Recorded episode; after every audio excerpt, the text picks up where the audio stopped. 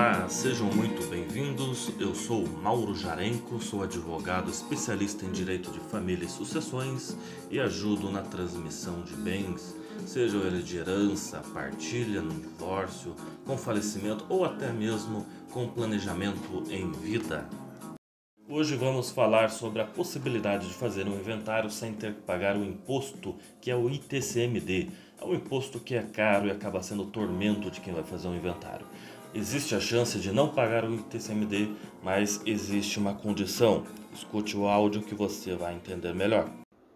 Como fazer um inventário sem recolher imposto? Essa é uma questão que pode atrair muitas pessoas, porque o imposto no inventário ele tem um valor considerável. É um valor que muitas vezes acaba sendo alto e muitas pessoas não têm condições de recolher esse imposto para concluir o inventário. Inclusive, muita gente deixa de fazer o inventário porque não tem esse valor. E, geralmente, a herança não vem acompanhada de um valor líquido para poder fazer a sua regularização para os herdeiros. A lei fixa que no Brasil, o ITCMD tem uma variação de 2 a 8%. E como que eu vou saber qual que é o percentual que vai incidir sobre a minha herança, sobre o meu inventário? Aí vem a questão da divisão por estado o ITCMD é um imposto estadual e cada estado tem autonomia para regulamentar nessa margem de 2 a 8% quanto que vai incidir nessa transmissão de bens. Aqui no estado do Paraná, por exemplo, é aplicado o índice de 4%. Em São Paulo, eu sei que é 4% também, mas tem um projeto de lei querendo que alcance até o limite máximo de 8% numa graduação a partir de, do valor de cada imóvel. Como se trata um imposto obrigatório na doação ou no inventário, quem for fazer essa transferência de patrimônio não consegue escapar do imposto. É um imposto que ele é, obrigatoriamente tem que ser pago. Sem ele você não conclui a doação ou seu inventário e o órgão competente é a Receita Estadual. Você vai ter o seu processo de inventário judicial ou extrajudicial no cartório, mas é no, na Fazenda Estadual que você vai gerar a famosa guia do ITCMD e vai ver qual que é o valor que vai incidir.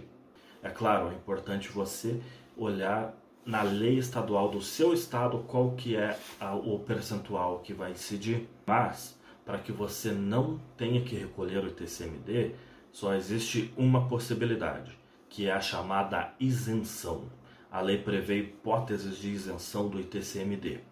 Assim como cada estado regula o percentual do seu ITCMD, cada estado também regulamenta quais são as hipóteses de isenção. Então, se você quer saber qual que é a isenção do ITCMD no seu estado, você tem que achar a lei que regulamenta sobre isso aí e dar uma estudada para ver se é o caso de pedir a isenção ou não. Aqui no estado do Paraná existe a isenção do ITCMD para imóveis transferidos, imóvel único transferido a único herdeiro ou apenas a companheira que vai residir nesse imóvel e que essa pessoa não tenha um outro imóvel. A lei regulamenta então que, que se tenha a isenção para que a pessoa não tenha que recolher o imposto, o chamado ITCMD. Tem também o limite de R$ 1.500. A partir disso é que se recolhe o ITCMD. Valores abaixo disso são isentos. Então, cada região, cada estado tem uma lei própria específica que regulamenta quanto que vai ter que se recolher e também quais são as hipóteses de isenção.